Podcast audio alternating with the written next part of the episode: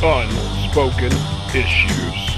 All right, ladies and gentlemen, welcome to another episode of the Unspoken Issues podcast. It is myself, Jesse Starcher, here, and we are continuing the carnage. That's right, carnage continues on the Unspoken Issues podcast. And this episode, we will be talking about Web of Carnage. And of course, I am not alone. I am joined by the Unspoken Decade's own Dean Compton. Dean Compton, you ready to talk some Spider-Man Web of Carnage? I was born ready to talk Spider-Man Web of Carnage. In Really? fact, yeah, like if you if you go back and you look at like my earliest ultrasounds, I'm in there. I'm like, give me that Dan Jurgens, baby. oh, Let's wow. do this. I like it. I like it. Yeah, yeah. Or Uh, that's a lot. Yeah, it I'm could be one or the other. Darry, Darry, wait, you have come back also to talk Carnage, man. You ready to talk some Web of Carnage tonight, buddy? Yeah, I am. I, I'm happy I could talk you guys into this, and uh, I hope you guys enjoyed it as much as I did. Yeah, man. So we again we threw things out there uh, in regards to Carnage. We started with the first story arc. Now we're moving into Web of Carnage. So Darry, can you kind of give me your thoughts here as to why you chose this? Yeah, absolutely. You know, th- th- this wouldn't be the the subject of a of a sequel of his movie, I think, but this this is a good arc because it features the first time the Carnage symbiote attaches itself to a Spider-Man, and why that's important, why that's a big deal, and how the character reacts to it. But in this case, it's Ben Reilly, the clone, the former Scarlet Spider. So this story happens at the intersection of all his drama, which, if you were reading comics in the mid '90s, was uh, was ample. So I, I really enjoy this because I read this uh, when it was coming out at the time, and uh, it was a big deal for me because it crossed over at all the books uh, that were monthly at the time. So you have four completely different creative teams, uh, all dealing with the premise of you know what if Carnage possessed Spider-Man and what would that mean? So again, I, I was much younger at the time that I read this, uh, and I enjoyed it very much then. But I will say I enjoyed it very much reading it now, and uh, just as a juxtaposition with modern comics, a lot happens. You know these Oh, things. yeah. These things Yeah. used to be very dense. I, I forgot about how dense they really were. Oh yeah, absolutely. Dean, the Clone Saga. I know you, you pointed at Darry and said that's the guy, but I mean, what what were your thoughts on the Clone Saga? Were you picking this up when it was going down back in the day? So by this time, my local comic book store had closed. So the only thing that I could buy regularly was like Wizard, because Wizard Yeah. would be on the uh, shelves at Kroger or uh, Walmart or what have you. Like it's weird. You could buy a magazine about comic books, but you could not buy a comic book at this point. at, uh, at Walmart. So I kind of kept up with it vicariously. And uh, Wizard wasn't very enamored with it. So I didn't have any like positive viewpoints that, you know, uh, counteract that. So me Yeah. personally, no, I wasn't picking it up off the shelves. It's not like it seemed like a bad idea. One of the things that like I've talked about with Paul O'Connor at uh, Longbox Graveyard, longboxgraveyard.com, by the way, fantastic blog about like Bronze Age stuff. One of the things I told that we've talked about that, uh, that I find to be peculiar is that in the 90s, it was all the 70s again. All of a sudden, the Punisher, Wolverine, Ghost Rider, very popular comics take this violent occultic edge, which they did in the 70s. Thanos and Adam Warlock are like fighting to be God in philosophical and cosmic ways, same as both. And here we also have the Spider Club, which, you Mhm. know, was a 70s story, you know, brought back. So my viewpoint on it, you know, is like I said, it's a little tarnished from Wizard, but I do think that it's a neat parallel to the 70s, two 70s comic books that were coming back as far as, at least as far as Marvel was concerned. And also, I think that it just went on too long. That's what, when you read the inside scoop, like Bob Budiansky, Howard Mackie, other people who are involved in the editorial and creative processes, Marvel's about to declare bankruptcy, so they want money. The Clone Saga is selling well, so they elongate this thing by at least half a year. And I think it petered out, just like, you know, we were talking before we came on, like anything else, if something goes on too long, if something, you know, jumps the clone, as it were, it uh people are gonna shit on it. It's not gonna be that great. I think that's what happened here. The idea in and of itself, though, it's not any more any less ridiculous than anything else you see in Spider-Man, from you know the Sandman to Stegron the Dinosaur Man. Well, let's set our set ourselves up here to kind of get an idea who of who Ben Reilly is. And Derry, I'll let you kind of take the floor here. Give us. You mentioned he's a clone. I mean, sometimes we're just like, okay, that's as far as we're going to go. But I mean, is there anything else about Ben Reilly that you could tell us and what's and kind of set us up with what we're getting into here as we start getting into Sensational Spider-Man number three and and this uh, this Web of Carnage? The one sentence pitch on Ben Reilly is he he is a clone, but more importantly, he is a version of Spider-Man who missed everything in the 80s, right? Everything in the 80s and the early 90s. So if you weren't reading comics back then, like I was not. So when Ben shows up in the mid 90s and he's like, Who are all these characters? I don't remember any of you. What happened while I was gone? He has to get reintroduced to them, which is a big deal at the time because Spider Man's continuity had grown and grown and grown along with his popularity. So, you know, Ben is a clone and there's all that that nonsense of his ongoing, like, am I a real person? This, that, and the other thing. But it, it's it's nice because he's he kind of acts as the audience POV character. You know, he remembers mm-hmm. all the events of uh, the Stan and, and Steve days and the Stan and, and Romita days, but at some point his memory just stops and he disappeared, and now he's back and he's like, "Wow, what, what's going on?" So I like that because it was always this this good use of uh, exposition to kind of catch him up to speed, and and also you know the song back then was, "Well, why did we let Peter Parker get married? Because now he can't have his girl troubles, now he can't have anything else. Uh, yeah. Let's try to get rid of him." Ben doesn't have that problem. Ben's got right. a girlfriend who we're going to meet in this issue. Uh, he's got lots of secrets from his time, you know, outside of the book, and uh, you know, in general, he's got all the problems that people who had nostalgia for the 70s or, or for the earlier periods of time would say, "Oh, this is this is what I want. I want a guy who's not married and, and set in his ways and, and got something resembling uh, safety." You know, you know, Ben is is the version of Spider-Man that isn't safe. So that that's really where the character was coming from. But yeah, he absolutely gets bogged down in stuff that you know the story it has nothing to do with the story. It's all behind the scenes stuff, which has been covered elsewhere. But yeah, it's it's insane. You know what's funny though is they they want Ben Reilly to be Spider Man, and it's for these reasons. You say like people supposedly the audience wasn't going to be into a married couple, a married Peter Parker and they wanted these these this audience who remembered the 70s or whatever to come back. That same audience just shit on this. That's those same people are like, you're just bringing the clone back. That's all you're gonna do. So like uh, at the end of the day, this this was this was sort of an impetus that was for no one. And like for me personally, there's something weird about seeing Ben Reilly as Spider-Man. It doesn't quite work for me. It's almost like new Coke. Like yeah.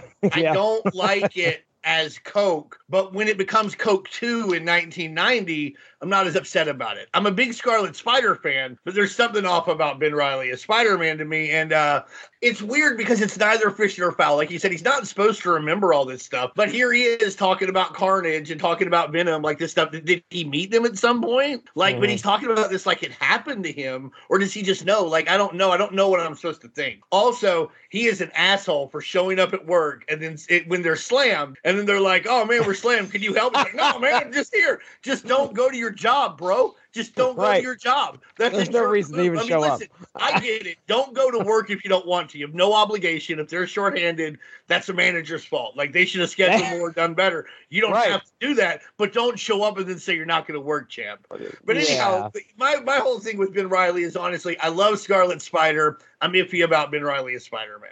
Okay. I, it's funny you say that. I, I actually agree. Um, because what you know, when he's Spider Man, he doesn't have. He's like an angry dude. The, you know, like when Spider when Peter Parker is Spider Man, he like it's Billy Batson turning into Shazam. He puts on that right. mask and all his insecurities go away and he gets to make the jokes and leap around. Ben's not like that. Ben like should be in therapy. When he fights a supervillain, yeah. he just punches him in the mouth. Like he kind of moves on with his life. But to your point, I love him as the Scarlet Spider. Like I, I just kind of wish he would have hung around as like the other darker one, uh, which they did years later with the other clone, uh, Kaine, who became pretty much just like Kaine. Yeah, he was the Red Hood of the Spider Verse. Like he dressed up as Spider Man, but if he fought Doctor Octopus, he would just stab him in the throat. Like there, there was no, uh, there was no great power and great responsibility. So I actually agree. But again, looking back, I can kind of appreciate it knowing that this came out in 1996, and the following year, Ben Reilly would stop being Spider-Man. So it, it's kind of fun to look back and be like, oh yeah, okay, for for a year, someone else wore the costume, and then when Peter returned, everyone, both new and old fans, were like, "Oh, good, he's back," even though they were complaining about him only a few years prior. Peter Parker in this story is powerless, and I know that that's referenced quite a few times. Obviously, they're Yeah, they don't let you forget. they you know you do not you're not going to forget that,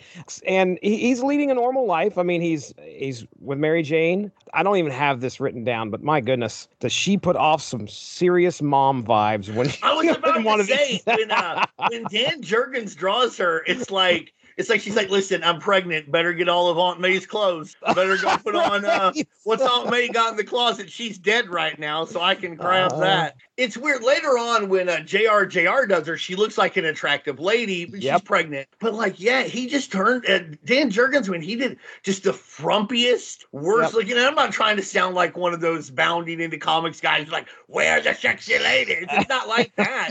But it's like Yeah. you do know that a pregnant lady, like, you know, can just not look like a frumpy old lady, right? Right. Like, you know, like this isn't necessarily a. Th- it, it, it's fine, okay. It was weird, and that's one of the things you mentioned is that like there's so many variations uh, because there's four different pencilers, four different writers. I think it's supposed to be one story, but they don't pull it off as seamlessly as say the Superman or Batman folks were doing around this time, where like they basically had a weekly comic and it all came together. And one of the places it shows up the strongest is in the inconsistent renditions of Mary Jane. You, you mentioned the depowered Peter Parker, but he actually seems to have gained a new ability because the most jarring thing that I noticed upon rereading these issues is right in the first half of the first issue is Peter Parker can now drive a car, which uh, I don't know if you guys have ever been to Queens, but you do not absolutely do not need to drive a car. Yeah, And for the nobody long- drives in New York. There's too much traffic. No, exactly. And for the longest time, it was canon that Peter didn't know how to drive. There's a famous spider buggy issue, and Johnny Storm would always make fun of him for that.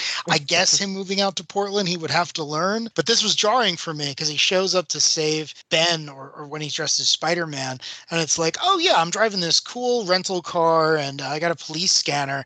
And I was like, what? Who are you? Who are you? And what have you done with the real Peter Parker? yeah, Uh, so that, that was fun for me. There was something They- weird about that. You're right in that, like, I don't want to knock it because it's just the outcome of the events that they've set in motion. But it's weird to see Peter Parker be a fucking sidekick because one Yeah. of the things that uh, has always enamored me to Peter Parker, especially those early Lee Ditko and Lee Romita days, is that, like, especially the Lee Ditko stuff, he was a kid. He was like the first guy who was like, I'm a kid, but I'm nobody's sidekick. And it was, it was weird to see. It's not bad. It's well done. And honestly, it's cool to see Peter get his fucking Lane on. He's apparently he's a very talented investigative journalist. Apparently, he has been paying some attention as he tries to track down. Yeah, Right. Stuart Trainer is trying to track him down because he has information that Peter wants, and he's doing a really good job. All these, all these like you know, cop show detective tricks. There's a distraction. Let me log onto the computer real quick. I'll just call and make an appointment. Oh, it's really good stuff. So I really like that, but it was weird to see him in uh, um, just a sidekick role. Like I said, I think it was done well,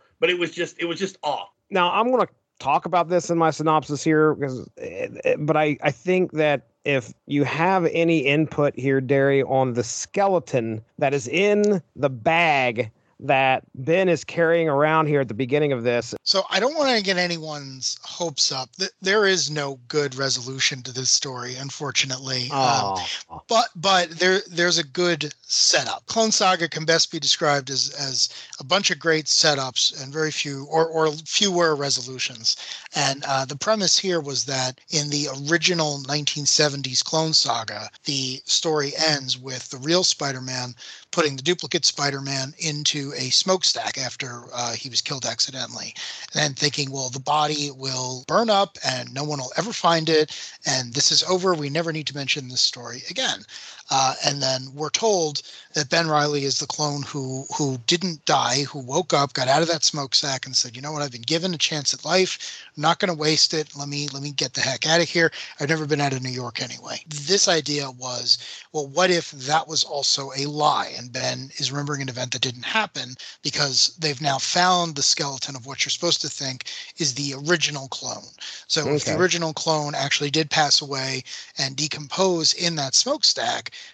then who is Ben? and Right. why why is he back? Basically, there's that new wrinkle in the mystery. But but like I said, the resolution is just it's not very good. I don't even want to go into it here. And I don't think we get to that here in this book. If I It's remember not. It's in a later not story. in- That's why I don't Yeah. want to. I don't want anyone turning this off because I have to. Then you have to talk about the jackal and all this other nonsense. Let's not talk about the Jackal unless we're talking about the Punisher blowing Yeah. him away. And what if the Punisher killed Spider-Man? That's I cool. like moment. it. Yes, it is. Our first two issues here are Sensational Spider-Man number three and Amazing Spider-Man number four ten. So this is Web of Carnage parts one and two. Sensational Spider-Man number three, written and penciled by Dan Jurgens. Finishing inkers Klaus Janson. Gregory Wright comes in as the colorist. Malibu's Hues on separations there. Letters by Richard Starkings and Comicraft. And then for Amazing Spider-Man number four ten, Tom DeFalco comes in as the writer. Mark Bagley as penciler. Then we have Larry Mahlstedt and with Randy Emberlin uh, on the inks, Bob Sharen with colors, and then Malibu's Hues again with separations, along with Richard Starkings and Comicraft with letters. So here we go. That synopsis is coming up, but first let me talk about Amazon Music. If you're looking for a good platform that can fill those musical needs, Amazon Music has you covered. If you head to getamazonmusic.com slash W2M network, you can get a free 30-day trial where you can check out over 70 million songs. That's getamazonmusic.com slash W, the number 2 M network for that free 30-day trial. Ben Reilly, the amazing Spider Man, hasn't had a great day. He just found out that his photographer girlfriend, Jessica, happens to have a fixated hatred for Spider Man that he cannot figure out. Although Ben has kept one photo of Jessica on her seventh birthday with a blurry picture of her father in the background, as he believes that may hold an answer as to why she hates Spider Man so much. During the evening, while swinging across town, Ben finds a man in distress after being accosted. When the man describes who attacked him, it leads Ben to believe Carnage is back on the loose. Contacting the head of Ravencroft Security, John Jameson, he confirms Cletus Kasady is in his cell. Leaving Ravencroft, he is soon chased by the cops as Spider Man happens to be carrying around a mysterious skeleton the police are looking for. Looking for a way to escape, a now powerless Peter Parker drives by and picks Ben up to make the getaway. Looking to get some answers as to who the skeleton belongs to, Ben and Peter take it to Hank Pym of the Avengers. At the Avengers, Hank runs a scan on the skeleton, but Pete also uses the advanced machinery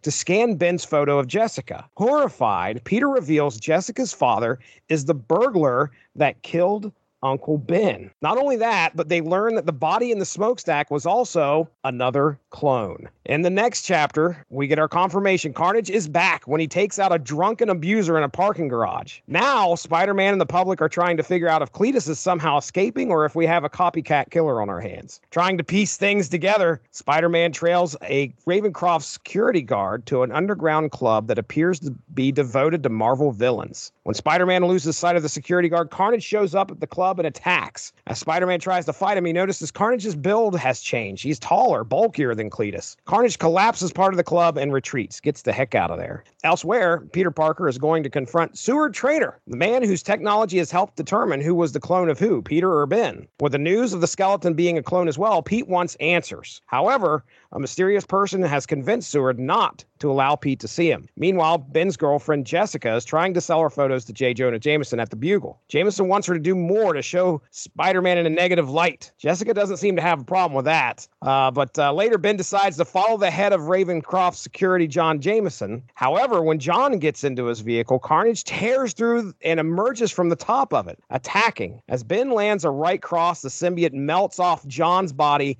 onto Ben's, and to everyone's terror, we now have Spider Carnage. So there we go. That is the first two issues of Web of Carnage. So, uh, you know, hey, Dean, you get to go first, buddy. What do you think of these first two issues?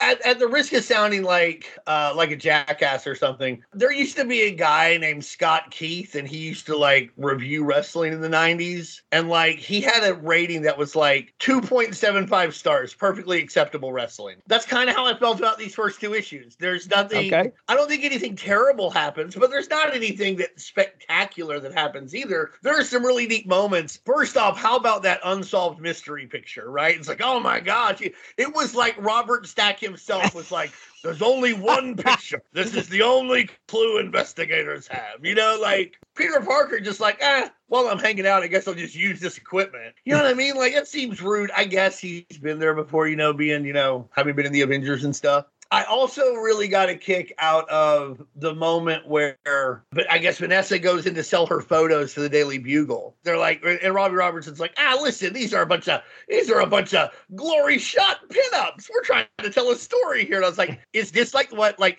you know, is this supposed to be like a wink, wink, nudge, nudge inside joke because you tell artists this so much at like cons?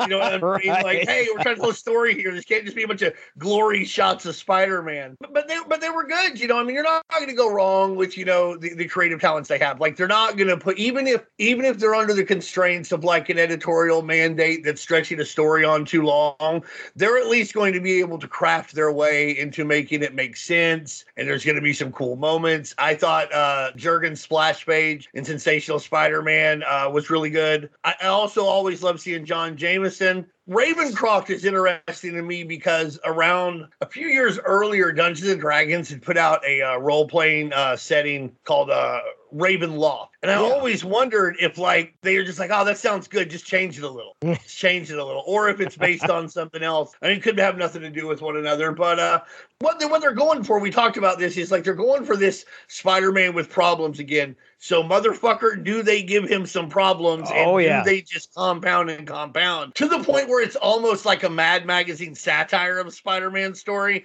But I don't think they quite cross the line. I think they do a pretty good job uh, as far as that goes. I, I really enjoy these two issues, but yeah, it, it, it 2.75 I think is fair because they're, they're they're perfectly serviceable. I certainly wouldn't hand these issues to someone who just got out of Spider-Man No Way Home and was looking for a solid story. Um, I wouldn't hand them to somebody if I was like, hey, like I can't imagine this being like, you know, you pick like what's the Spider-Man story you'd show somebody if they'd never heard of him. I can't imagine this is it. Right that's true. But if someone had just read the entirety of Ultimate Spider-Man and they were like, "Hey, I know everyone. I want to dig a little deeper," th- this is not the worst one to hand to them because you know it's it, it's got a very simple like one sentence premise. Like, what if the Carnage symbiote got on Spider-Man? And it does deliver that. You know, it, it yeah.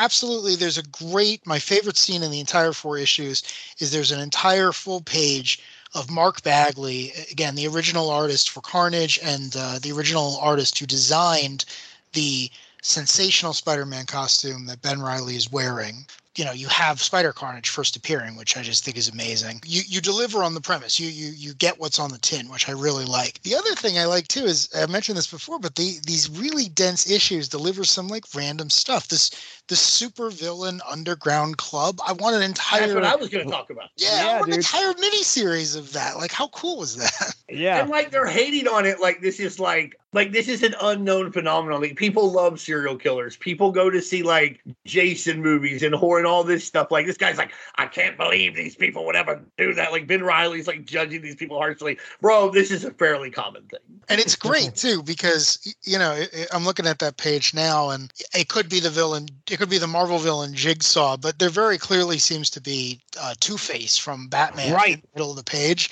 So yep. again, in in Marvel universe, the DC characters are traditionally fictional. So I love the idea of like the Punisher showing up on some random night, and maybe these people haven't done anything wrong, but you have like Red Skull and Baron Zemo standing next to the Joker and Lex Luthor because they're supervillains on TV or something. Like I, I just thought it was one of these things where it was like, wow, if I were writing Spider Man, I would definitely bring this back.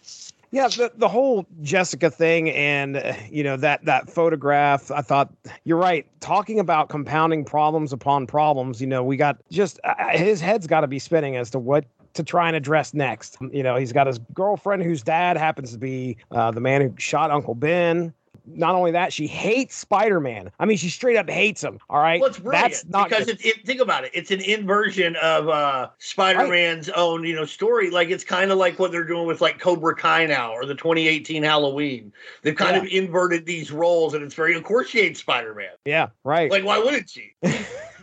and the cover to 410 that is like a really sought after uh, sought after issue, isn't it? Like, because uh, I swear I've seen that thing price wise go up. I don't know, Dean. You uh, you pay attention to you you pay attention to that market a little bit every once in a while. But uh, have you ever seen that 410 go up in price? When it comes to the uh, the, the cosmic carnage stuff, has taken off. Okay. But uh, but yeah, it looks like this is going to be a uh, you know 30 40 dollar comic at this point, which okay, is so like we're not terrible. talking hundreds. Yeah, yeah, I mean I mean, but you know, for a comic of that time, you assume they printed hundred at least 150,000 of them, probably more. You know that's a pretty decent chunk of change for a comic around that time. It does have a great cover. And like you know like you said i mean it's a key issue because this is the first time there's a spider carnage which you know is a, it's a thing. Like it all it all spawns from this moment. I don't know if this is carried over to here or not but there's been a big amount of interest in scarlet spider appearances. The late late in the new warriors run scarlet spider joined the new warriors and those issues have like really skyrocketed. Really? very low print run. Yes the New Warriors was actually under the Spider-Man umbrella when they did the Marvelution thing, and there was Marvel Heroes and Edge and uh, Cosmic or what have you. Um, but yeah, it was under the Spider-Man family, and Scarlet Spider joined it, joined them, and I think those for around like five or six issues, and those issues have shot up. So I think there's just a lot of interest in the Scarlet Spider and Ben Reilly in general from this time period. But I also think in particular issues with low print runs with Spider-Man characters that are becoming more prominent, especially because with like the Spider Verse, like Ben Reilly could show up anytime in a movie now. He yeah. show up anytime on a cartoon at this point. So I think there's some speculation that that will happen in these these are the issues that theoretically would go up on price if that did happen. Okay. All right. Yeah, it's uh it's interesting too because currently in the ongoing Spider-Man titles, uh Ben Reilly is Spider-Man. He's been brought back. Um, so if you buy Amazing Spider-Man this week, you'll get a comic with Ben Reilly. So, you know, th- all of this stuff is definitely back in vogue, and, and I think part of it too is just just nostalgia. You know, these comics came out 25 years ago and it's like great bring bring him back you know we just i just saw a matrix movie in theaters transformers beast wars was celebrated last year. Like give me my childhood back. I got disposable income and i am ready to give it to you guys. Yeah so, there's yeah. a thing with this stuff that's called like a u curve and like it, it's like if you picture a u things are priced at like the, the top of the left u.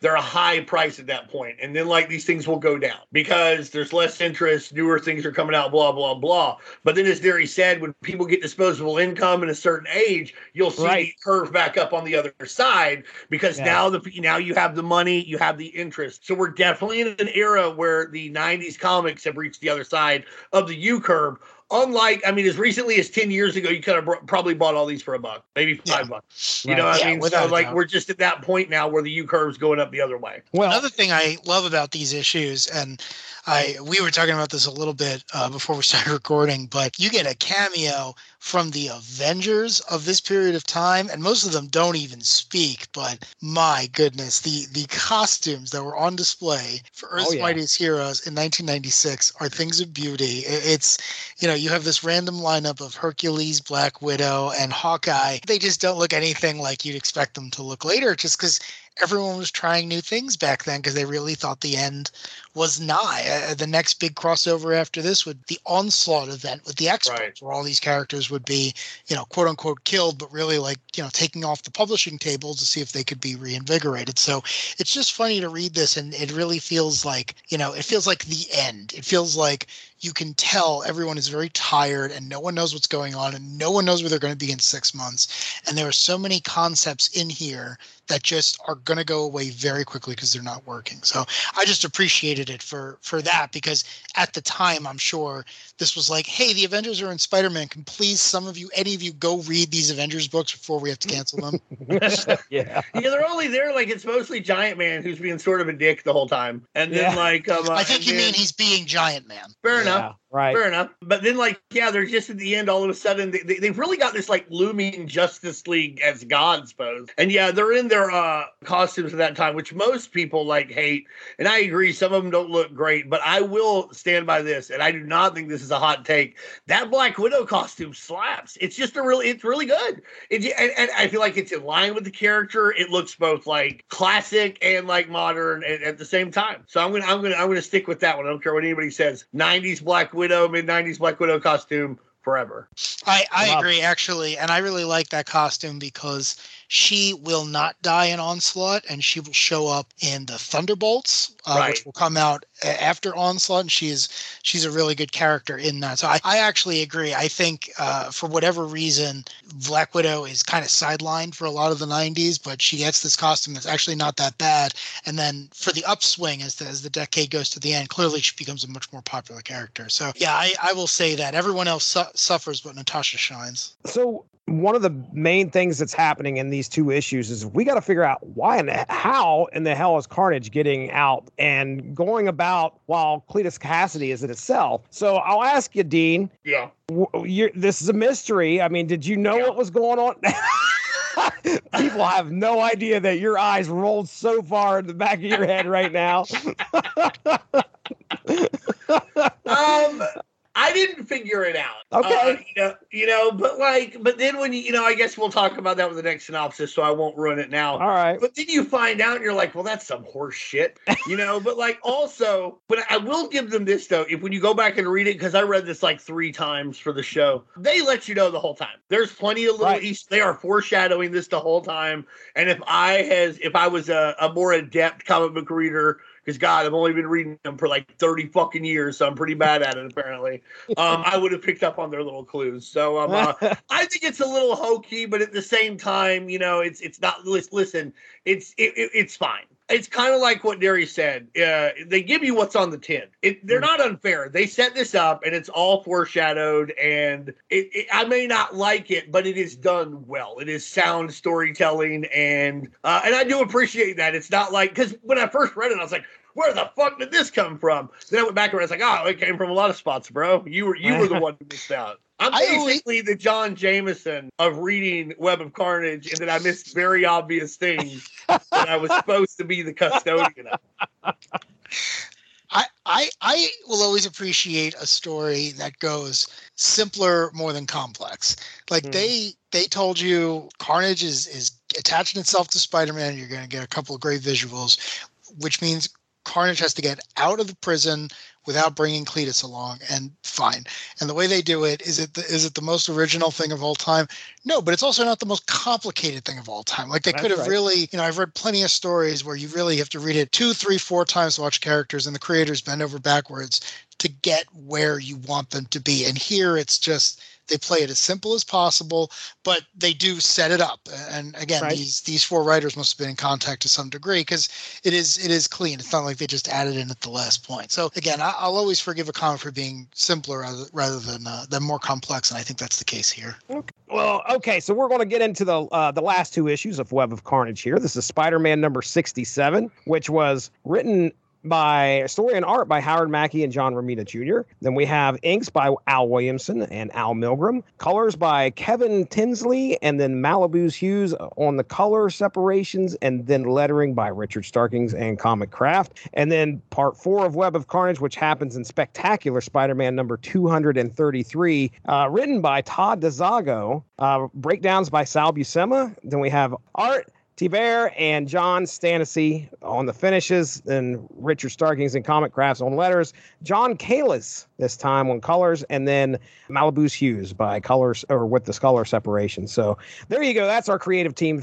creative teams, if you will, for these two issues. And here we go. It's the finale time as Ben struggles with the impulses of Carnage. Now remember, we're picking up. Carnage has just attached himself. Carnage is now on Ben Reilly. So he's struggling. Uh, he's struggling with the impulses of Carnage, the Carnage symbiote that has found a home inside his veins. Uh, he is able to muster enough strength to cease his rampage. He's outside when this happens and he's going nuts. Uh, and he heads home and he calls Peter. Uh, when Peter arrives, he assumes Ben has called him about the skeleton and tells Ben he's going to go ask Seward about it once he can get to him. During the entirety of the conversation, Ben continues to internally struggle with Carnage, giving him reasons to kill Peter until he finally leaves. Back at Ravencroft, Cletus continues to grow more agitated by the day for some unknown reason, constantly washing his hands. Slowly losing control, Spider Carnage uh, silently follows Peter and continually wants to kill him. However, Ben is able to stop it from happening. Pete does some digging and finds out that Seward has left the hospital, but his bills were being paid by a company called the Multivex Corporation. Soon, Pete learns Carnage is on the roof of the hospital and he heads upstairs. Spider Carnage fights off some guards. John Jameson's men soon arrive to try and apprehend the symbiote. In the fray, Pete gets knocked over the edge and is hanging on while Spider Carnage looks to strike, but Ben fights back and saves Pete from a deadly fall. As Ben escapes, Pete exclaims he will figure out a way to stop Spider Carnage no matter what. So, as Ben continues to struggle with the symbiote, he heads into the night, happening upon a robbery. As visions of slaughter dance through his mind, I mean, it. I mean, he's yeah, he's killing people left and right in his head. Uh, the symbiote again attempts to convince him to kill them all, but again, Ben stops himself, screaming for them all to go. Trying to get any answers he can that might help him understand this whole clone saga, Pete heads, put that in quotes, this whole clone saga, Pete heads the multivex to again try to talk to Seward Trainer and gets thrown out for his trouble. At Ravencroft, John Jameson is still trying to figure out how the symbiote got out, but John soon realizes he may have a, a different situation on his hands as Spider Carnage has been picked up on monitors heading into the facility. Once inside, Ben is again trying to resist killing them all as he makes his way to Cletus's cell. Inside his head, Ben is waging a war against Carnage, the, the Carnage symbiote, trying to keep him there without reuniting it with Cletus Kasady, begging for John Jameson to lock him up. John is happy to oblige. In the cell, they turn up the microwaves, and the symbiote detaches itself from Ben, but immediately heads into the plumbing, pouring itself out of Kasady's faucet, bringing the two back together. At the end of the story, Ben expresses regret. He was unable to keep the symbiote imprisoned and did not feel like much of a hero. But with the supporting words of John Jameson, he realizes he did what he could and that it was the right thing and not a failure. There we go, ladies and gentlemen. Web of Carnage, all done. I'm going to go to Darry this time. All right, we, we finished the story here. What are your thoughts? What do you got to say about these last two issues? Uh, I really, really like the art of J.R. Jr. So the third issue is just amazing. I, I mean, Bagley and, and he are two of my favorite artists. So getting one after the other like that is is is great fun. You know, they're so different, but they're both so iconic when it comes to to Spider-Man. The the other thing is I I love John Jameson because only only he could really deliver that little speech at the end because you know it's it's not mentioned here, but it's actually kind of weird that John is head of security at a maximum security mental facility for supervillains, considering yeah. he once like had a complete mental break and became a space werewolf. Um, Right. So like I good work I, if you can get it. Yeah, yeah. I mean, don't get me wrong. He was, you know, he was a, a, a NASA astronaut back in the '60s, and uh, you know, he he comes from a little bit of money. So you know, add that to the resume. But I always think in the back of my head, like, is he just working here so they can keep an eye on him? Uh, but you know, they wanted to keep him in the story, and and I like that. Uh, this very old school, this very like Ditko and, and Lee character gets to confront Ben and say, Hey, you're having a, a long day of it, but I just want to let you know you're you're doing okay. You you did the job. And I just think it's really good coming from him because again, he's he's an old school character. He's not someone who's new, he's not someone who's questioning it. He's someone who's saying, Well, you wore the costume, you sacri- you were willing to sacrifice yourself, you right. you did everything else. As far as I'm concerned, you, you are Spider-Man. So I really like that scene. I thought it was uh, I thought it was great and very compelling But yeah, John too is is always screwing up. So I kind of like that where it's like you have to get up, you have to get back on that horse. Uh, and I, th- I thought he was very used very well in the back half of the story. Ben definitely goes through it, man. These last two issues, where he is just like, uh, you don't know if he actually killed some people at one point, and then you're like, oh, okay, this is happening in his head. But I mean, he really is. He's fighting. This didn't happen to Peter in the past, right? I mean, the Carnage Carnage symbiote never got on to Peter prior to this, right? Well, he had so, similar experiences with Venom, though. Right.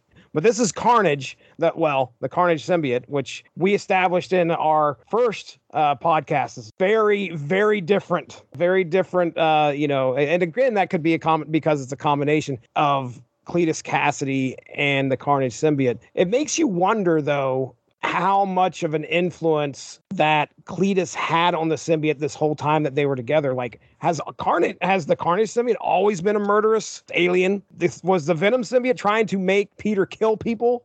Yeah, I, I kind of thought about this when we were doing the last episode about the the storyline that's just called Carnage. It almost seems like the Venom symbiote wants to get on to Cletus because Cletus is so different and he's so crazy and he's so unhinged. Like when Peter has the suit, he's got goals, he's got things he wants to do, and he's got things that the suit will not uh, that he won't allow the suit make him do. Same thing with Eddie. Like Eddie really wants to murder Peter Parker, but he's also like an he's kind of a crazy person and, and there's things right. he absolutely won't do. That's the basis for the two movies. The suit's like, oh, hey, I don't think we're going to have that problem with the guy listening to Anthrax on his headphones. So, you know, when the Carnage symbiote, which again is a separate entity, attaches itself to him, it's like Carnage just does whatever he wants to and whatever the suit tells him to. So it's almost like yeah. a teenager without a good parental influence. So I really like the fact that when this thing attaches itself to Ben, uh, two things happen. One, Ben, as I mentioned before, never wore the Venom symbiote. You know, he was gone. He was out of the story. His body never adjusted to having uh, the alien symbiote attached to him like Peter's would have. Uh, and then also, he's not getting the older, more mature, more I've been here before Venom symbiote. He's getting this crazy adolescent alien thing, uh, yeah. which is just like I am gonna, you know, you are you're not ready for me and you have superpowers and we are going to do terrible stuff and oh hey you're dealing with your own stuff so i'm going to poke you in the brain and i think that's great because ben is not expecting it and he's immediately thrown in the deep end and while the, the reader gets a really cool visual the character is like what is going on. He's completely out of his element, which I thought was mm-hmm. a great delivery on the original premise. Yeah, I mean, I think the thing to think about with Carnage too is, you know, you were like, was Carnage always like this? Well, yeah, I guess. Like he was just born, you know, or spawned off, like, and the first and thing he immediately went to Cletus. Like, so yeah. what else has he ever known? Yeah. What else has that symbiote ever known? Like, I don't, you know, I mean, I know later on, you know, with the planet of the symbiote, so we can assume some of them may have different moral compasses or whatever, but like the only influence that this symbiote's ever had is Cletus Kasady. So it makes sense that he, you know, that the symbiote would be so intent on making Ben murder people. Okay. Is one of my favorite Ben Reilly moments altogether is uh, just him standing in the cell. What does he know about what's going on here? He knows the this thing that's possessed him is dangerous. He knows that it wants to stay on him, and he knows if I stay in this room with this thing attached to me, no one else is getting hurt. And I just I love that because I think that not only is that a great Spider-Man scene, but again, like Ben is still trying to figure out whether or not all of this is worth doing and if this is going to give him the meaning he's looking for. And again, without question, it's just like, uh, I'm staying in here, hit me with the microwaves, we'll figure it out later. Because again, no one knows that this thing is using the, the plumbing to get around. And, and my head canon, this was touched on before, but Ravencroft is kind of like it's Arkham. You know right. that that's really what it is. And the feeling is. Yeah, and there weren't any great. There's never really been any great. You know, Grant Morrison didn't write a, a Ravencroft book the way that was written about Arkham Asylum over at DC. But you kind of got a picture like a hundred year old underfunded like facility that is not in the best shape. So I almost like the idea that they put in, you know, power dampening adamantium cells or whatever, and no one thinks like to fix the hundred year old plumbing. I, that just seems right. like such a bureaucratic oversight that I, I buy it just because you know New York being what it is. So I, I like that that this character is willing to make this amazing sacrifice, and then it just you know goes into the sink or the toilet, and suddenly the world's greatest serial killer has all his superpowers. Yep, I just right think that's such a, that's yeah, that's but then nothing happens with it. Like you know, it's like oh, Car, you know, the symbiote's back on Carnage. Turn the page. Here's John Jameson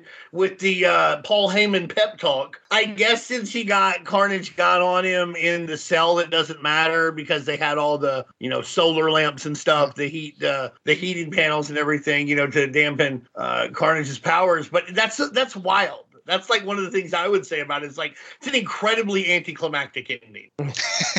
like because because you know because there's this big panel where like Carnage is striking his power pose. You know, like he was selling an exercise tape, like Muscles by Murder you know, and like this is the pose that would have been on like the VHS or DVD cover. And he turns the page. Well, we, we got him. We got. Don't worry about it. You're doing great, kid. You know, I mean, this is peculiar. Yeah. In their defense, you know, you got to remember too, Cletus doesn't have much to do during these four issues. It's not like he's no. sitting there you know, Wash not, his hands. Yeah, he, he's not he's not pulling a joker. He's not talking about his next big plot. I almost read it as we want to use Carnage again in the future. We want to make it very clear he's not depowered and that this hasn't affected him because, you know, clearly he's a very popular character. And he obviously he does come back a few more times before the decade's out. So I that didn't that didn't bother me too much. It wasn't like Cletus had a big plan that he was ranting and raving about. Like if he had been the mastermind here, that would have been very anticlimactic. But you see in, in all the panels, like he he's in bad shape without this yeah. thing. And he's basically a drug addict going cold turkey. So I, right. I like that, that once he gets the symbiote back, he's just happy to be back at his baseline zero. You, you know, he's just happy to stop washing his hands. It, I it- wonder it- if they're gonna like use Drano or something like to fix this.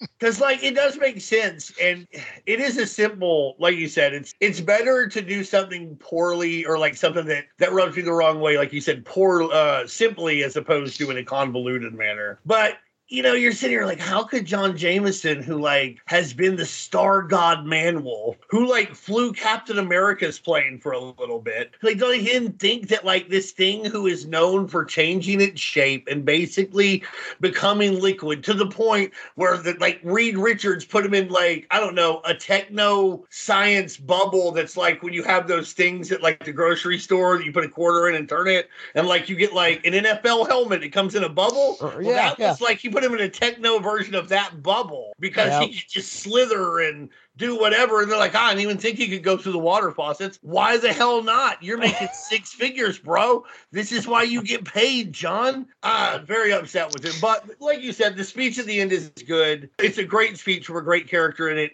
You know, with his history, it does make sense. And uh, I liked when uh, Cletus was talking uh, to Ben. You know, when Ben was trying to fight off the carnage and keep him from getting back to Cletus, and Cletus like, ah, yeah, it's great, isn't it? He's gonna take you over. You can't do anything about it. It was a very like Hannibal Lecter moment in some ways. Again, two very serviceable issues. Uh, like I said, I'm a big JR JR fan, so his stuff looks great. I like Sal Buscema a lot. Uh, so like the layouts, you know, the storyline, the pacing was great. Uh, you know, I, I enjoyed reading these four issues, and uh, I'm, I'm glad I did because I haven't read a lot of Ben Reilly stuff. Uh, like I said, we not recommend these as like someone's Spider-Man starting point, but if you already like Spider-Man and you are and you want to know a little more about like the Clone Saga, and uh, if you're just like really into easily fixable problems that should have been foreseen, it's a, it's a good art. It's a good art for you.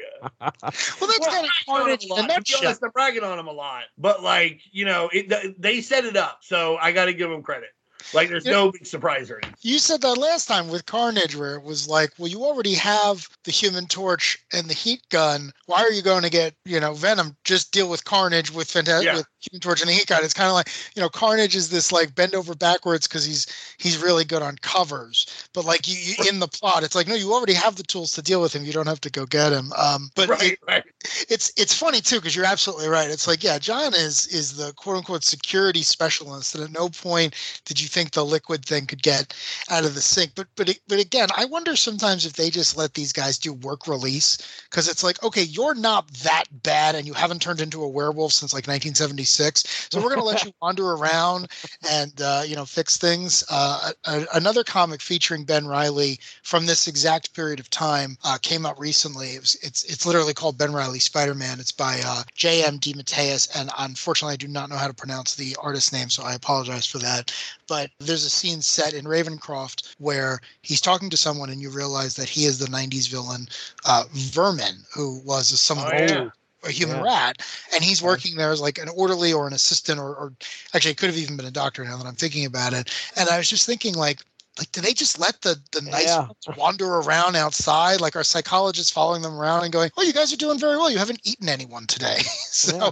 I, it wouldn't surprise me if like none of John Jameson's guns are loaded, and it's just like, John, you're doing a very good job today. Again, you haven't turned into a space werewolf. That's amazing. I don't know though. I feel like it's a real job because John could get a letter of recommendation from Captain America. Yeah, no. the Marvel Universe, like you could be like the president of the Shi'ar Empire with that. Like here it is, Cap Seal. Like, well, I guess we should hire him. Steve Rogers said he was a okay. But uh, but no, that is a funny point because you're right. Vermin later is some kind of orderly, and it's very much like they do that in Arkham too. Sometimes it seems where they're like, we've let Poison Ivy have a little garden, and she like you know Yeah. makes a big piranha plant like that Yeah. eats people. Like ah, how could we have seen this coming? It's it's it's very interesting. It's even more interesting that they have that analog because I think most people would agree that the two best rogues galleries in superhero comics are like Batman's and Spider Man. So it's interesting that they have this in common as well. Yeah, I mean, steal from the best, and, and even at the time, I remember reading this and going, like Ravencroft. Oh, oh, okay, that's the same place where all the other characters are locked up in in the Batman comics. But Right. it, it's it's funny because here it's like it's just the Spider-Man characters. It's not like you don't walk through and see any of the uh, the the X-Men's villains or the Avengers. It's literally just anyone who Spider-Man has fought who he may need to reference. He can he can go of They, they, I don't know if they mention it here, but Ravencroft is one of the few facilities that is set in Westchester County, which is right north of the city. So I I, I always get a, a, laugh out of that. So Peter has to either uh, you know ride one of the trains to go up there, or like or like get on top of a car to get all the way up there because he's not going to be able to web swing. So that that's fun too. Yeah, you're not going to do well with like the Sawmill River Parkway up there, man. You are That not. is the worst. That's like the worst road I've ever driven on in my life. It's terrible. it's not meant for cars. It's like in uh, it's like in the Spider Verse movie where uh, Miles asks how they're going to get all the way up to the, the lab, and Peter B. Parker is like, "Well, we're taking the bus, so you know, to get get comfortable." Right, right. I may have missed it in the book, but I, this question bothers me. I mean, is there a, a definitive reason as to why Carnage is doing this throughout this book? Here's my assumption, and you just tell me if I'm right. Is Carnage just out having a good time? Is that all this is? Is that all this is? That, that's how I read it. Yeah, I, Okay. I read it.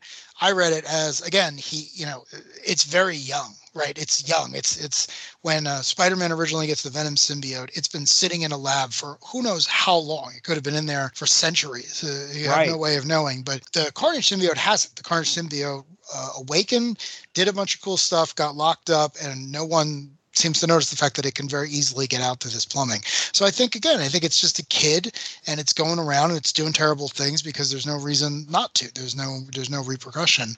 But yeah, I I, I do like the fact that this suit has a lot more agency. You know, the the Mm. Venom suit attaches itself to different people. But for the most part, in a Venom comic, you're kind of following Eddie Brock or or later one of the other um, one of the other hosts. But here it's almost like no, Carnage is is a bigger threat than that. Like the world's greatest serial killer is just what he does sometimes. Because again, when he attaches himself to Spider-Man, that's the immediate threat. Like if you think about Right. it, he's way more powerful and way more dangerous than Cletus ever would. So I, I think to your point, yeah, I think it's a it's a kid trying to have a good time and not realizing uh, that there are any alternatives. Yeah, I mean, I got the the feeling too from what some of the things that Cletus said that the symbiote was interested. You know, I don't want to sound like a sicko or whatever, but they've been going out a while, and it's not like he doesn't want. It's not like the symbiote doesn't want to come back, but the symbiote wants some other things. Wants to wants to be with somebody more powerful. Like like like Cletus says, kind of like you know, yeah, it's found somebody more. You're more powerful than me. It likes. It's gonna like you a little more. You know, Yeah. it's it, it's just into things. It wants new experiences. It's had one partner. It needs some more, and then it's ready to settle down again. It obviously, if you're stuck in a cell with Cletus Kasady for however long they've been in there, if you can get out, you're going to try and get out. Probably. Just listening to Anthrax over and over again. Y'all are like, not not Tool, not Tool, Not Not- Tool, no. Never No, no. never Tool. Yeah. You know, If he had Tool, he would have probably stayed the in there. Next cell over is that guy from the concert. It's like, yeah, let's kill everybody. Like, that guy was ready. You got to Right. give him credit. You got to give him credit. He was down. Speaking of down, I gotta say, Mary Jane, Oh, like her her only like character characteristic for like a long time was that she's DTF, and she still is here. She's still like, it's like, ah, come over here. I'll show you one other thing you can do. like I swear, like like uh, I was listening to a podcast the other day. It might have I, I can't remember who it was, but they were talking about how like for years, like with David Michelinie, like all of a sudden, if Peter was the least bit upset, Mary Jane would take her clothes off. Like that was it. Mary Jane's taking her clothes off, and they were like, does he not? Does he think this is what newlyweds do? Is this what he thinks like everything's like? You know, it's very funny. So I, so it's funny that they continued that here. yeah. You know, what I mean, like now, Mary Jane. Let me make it clear: Mary Jane has a lot of other agency. This is just a funny aspect that you're like, oh, we're not letting that go. And it happens in the issue where like Jurgens frumped her up really big too. So it was it was a very funny juxtaposition because it was like she was a 20 years younger Aunt May trying to jump Peter's boat, and I was like, that's a weird thing to think about. Last question. You know, we get four very good artistic takes on Carnage here. So let's just start with you, Darry. What was your favorite rendition of Carnage out of these four issues? For me, it, it's Mark Bagley, and I, I say that only because I, I really don't think there's anyone alive who, who draws Spider-Man better than him. Uh, but again, if if if Bagley wasn't drawing one of these issues, if literally it wasn't Bagley drawing one, then it would be Jr. Jr. I mean, he was just announced as uh, making his triumphant return to Spider-Man for the next volume coming out in a few months, and I, have already added that to my pull list. I, I think, you know, J.R. Jr., his father, basically, you know, is one of the co-creators of what we love about the franchise, and he just he just knocks it out of the park every uh, every issue he draws. Man, I will tell you that John Romita Jr. rendition of Spider Carnage really does stick out. It's not my favorite. You talk about one creepy looking symbiote, Spider Man, Spider Carnage. When you get that page right there that opens up part three of this story, it just looks horrifying. Again, with you know, with the imagery of being covered in blood. I mean, it almost looks like what's happening here. His hands, his legs are just kind of dripping. It almost looks also like lava coming breaking through rock at some point. But uh, I mean, I I gotta say, I, I really did like this rendition uh, with uh, JRJR. Uh, I'll show you mine and that is Buscema's. Yeah, right there. I don't know why, but I love mm. this left hand panel right here with Carnage and the blood. And I mean, it just looks. This issue was fun to read, but I really, really enjoyed the art. Buscema on the breakdowns and Art Thibert and uh, John Stanisci on finishes. So loved it. Dean, what's your favorite one out of these four, man?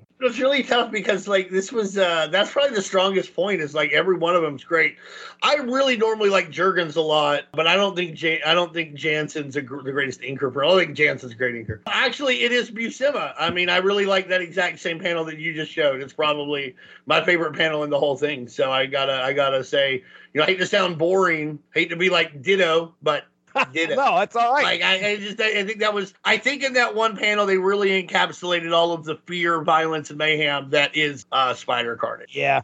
So Jurgens Carnage really doesn't show up in that first issue, other than I think it's like one little panel of there Carnage. was Aunt May. I saw her though. Or, oh wait, yeah, wait a second. we got to Mary Jane. It's Mary Jane. we got to give her her glory here. I mean, yeah. poor, poor Mary Jane. I mean, I understand she's pregnant. Like, that's terrible hair. It is. This is you're conditioned to when you see Mary Jane to be like, okay, I'm ready to see Mary Jane now. I wasn't ready for this. Actually, when I was reading this, I didn't know who that was. I didn't know who it was when I first saw it either. And again, I'm not trying, like I said, I'm not trying to be one of those guys. But later on, Bagley, Jr., Jr., Jr., they show us a much more recognizable Mary, Mary Jane, right? Who is obviously pregnant. You know, that, yes. that's not the problem. It's that she has clothes and hair from 1938. Right. right. Well, there's, yeah, there's Carnage uh, right there from uh, Jurgens. And I think that's really all we get. I don't think there's a whole lot. So Jurgens probably didn't have the opportunity to really dive into Carnage as much as he, he just, wanted he to. He wanted to draw Giant Man. right. all right. I mean, I don't know if you guys have anything left unsaid. I'll start with you, Darry. Anything left unsaid about these four issues. Web of Carnage. We did it, man. We did. We did do it. Two things I wanted to mention in the in the last issue. The uh, you mentioned you mentioned this before, but we get an appearance uh, by the Multi Vex Corporation, right? Uh, which I, I love for a few reasons. Uh, one, I'm I'm a huge Todd DeZago fan, uh, the writer of this issue, and uh, I, I love the name Multivex because it just sounds like everyone is getting tired of the Clone Saga. It's like we're going to have multiple vexes, we're going to have multiple things we we we are going to be annoyed by. So I just thought that was a great little wordplay because um, again, this this gets introduced to kind of wrap up everything. But one thing I, I do like here to kind of uh, compare and contrast with what we were talking about earlier, the uh, the skeleton skeleton where that doesn't really it goes somewhere but it's not anywhere you want to go. This is actually a little little different. The person he's talking to is a character that will eventually be named gaunt. I have no idea why but uh, that character's identity it's a terrible it really is it's, a, it's an awful name.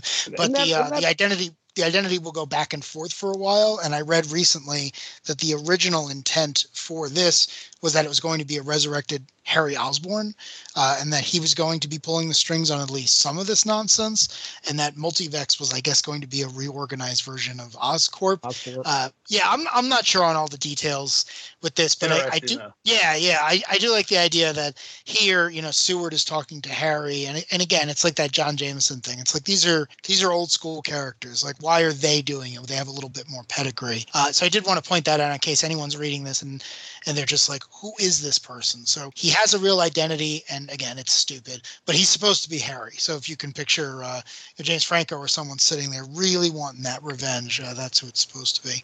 Uh, and then the other thing I just wanted to say is, is while yeah, we said before probably not a four issue arc you want to give someone as their first. Uh, this is this is kind of more the intermediate level. You know, you you've read Spider-Man comics and you, you you're curious like, hey, what were things like in the 90s? This is a good cross section of stories in the 90s because each one of these came out for one week. You know, you, you got an entire story over the course of a month. The teams are not bad. Everyone's firing on all cylinders, but all the plot details are very much products of their times. Like I don't mm-hmm. think Jessica appears in another comic after 97.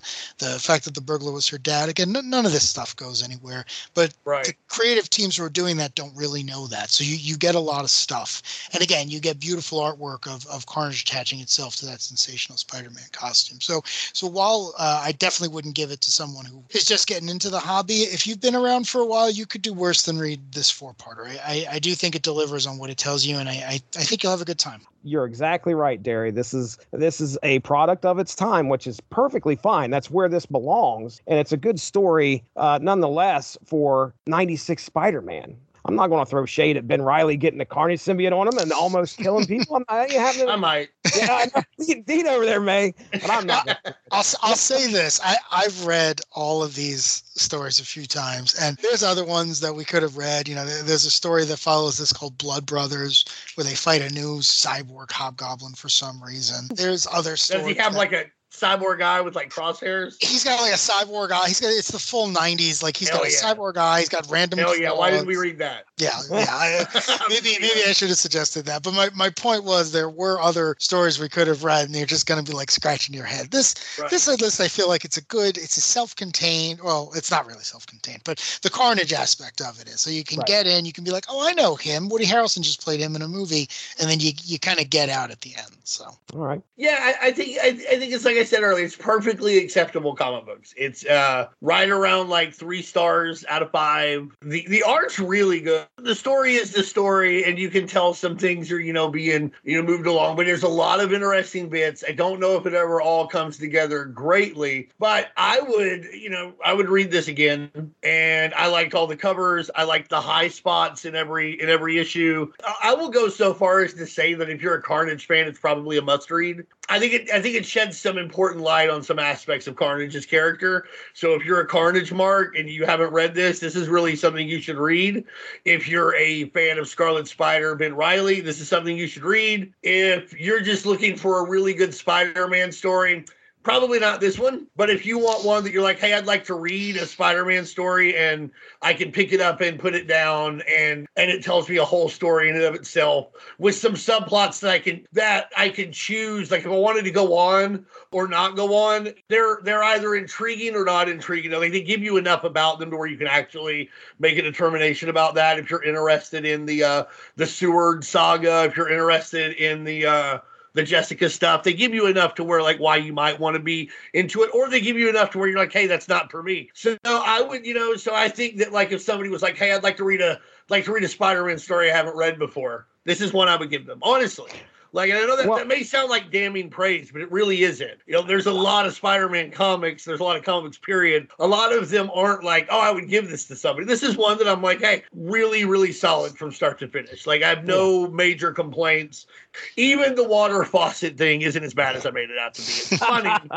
it's a little silly, but again, it's it's simple. So, and it, and, and it's not like all of a sudden Carnage, like not Carnage has some new power you teleport or something. You know, so you I, I can appreciate I can appreciate appreciate this. It's a it is a product of its time, but it's a good product of its time. And I I, I just I, I really enjoyed it. I enjoyed it, but would not I'm not blown away. And uh, you know, if you're listening to this and you're one of the few Hank Pym fans out there, and you're like, man, I got to read. Uh, I got to read every appearance with that character for some reason because I, I hate myself. Uh, you know, this is one of the few storylines where Hank Pym appears and doesn't make anything worse. You know, I think that's very important to point that out because I'm, I'm sure there's some fans of him uh, his out there. He actually does serve a point. He is he is uh, an unbiased scientific opinion. Uh, we don't get we didn't get into Seward Trainer much here.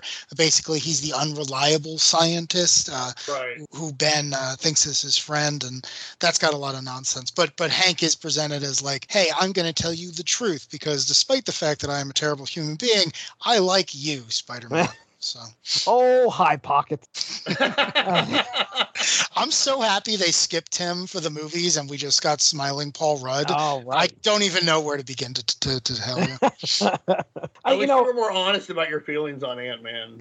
I I'm sure he's a Tool fan too. wow. All right. ouch. Um, you, you know, 46 and 2, baby. It's a good song.